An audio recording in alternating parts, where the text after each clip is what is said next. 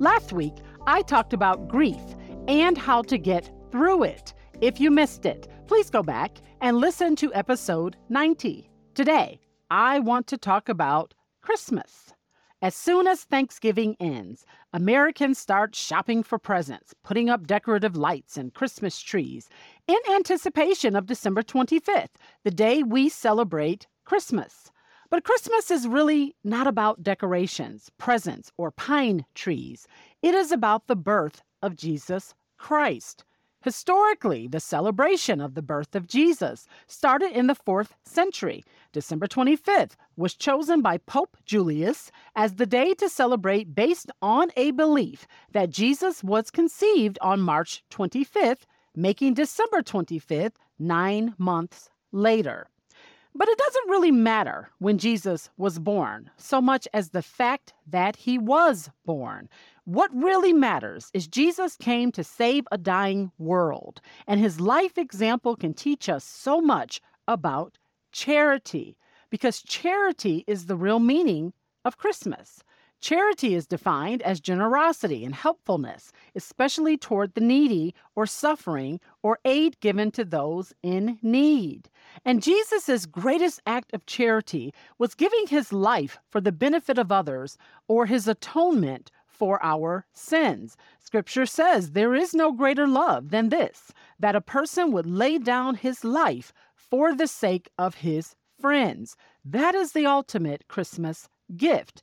And throughout his life, Jesus demonstrated compassion and how he cared for the poor and downtrodden. There's another scripture that says, When Jesus went out, he saw a great multitude, and he was moved with compassion for them and healed their sick.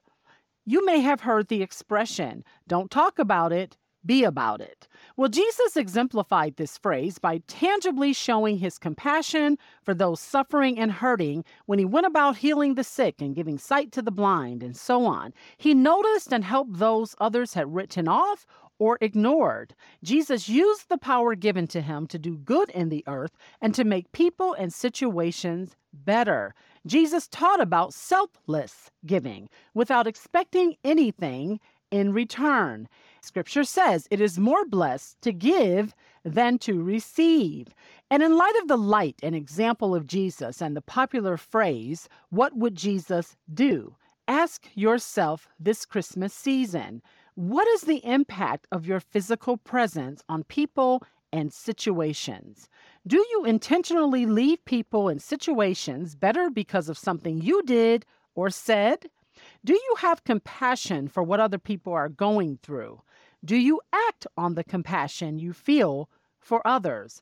Because this is what Christmas is all about charity, giving, sacrifice, tangible compassion, love, selflessness, and Jesus Christ. And it is not to be expressed in one day. Yes, Christmas is one day of the year, but the spirit and meaning of Christmas should be a lifestyle.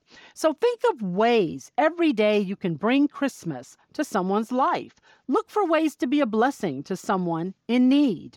Pay attention to who is being cast aside, written off, or overlooked. Find ways to help people, feed the hungry, give to the poor, meet the needs of an orphan, widow, or single mom every day, all year long. Remember, the word Christ is in Christmas. So as you are enjoying friends, family, food, and presents, don't forget the more you demonstrate the love and compassion of Christ, and the more you use the power God has given you to do good, the more you are staying true to the real meaning of Christmas. So I say to you and yours, Merry, Merry, Merry, Merry Christmas. May the light the compassion and the love of Jesus permeate your hearts every day, all year long. Okay, if today's message piqued your interest in any way and you want to go a little further and dig a little deeper, go to the description box or show notes and download the free post episode reflection activity I have prepared for you to personalize today's message and apply it to your life. Bye for now.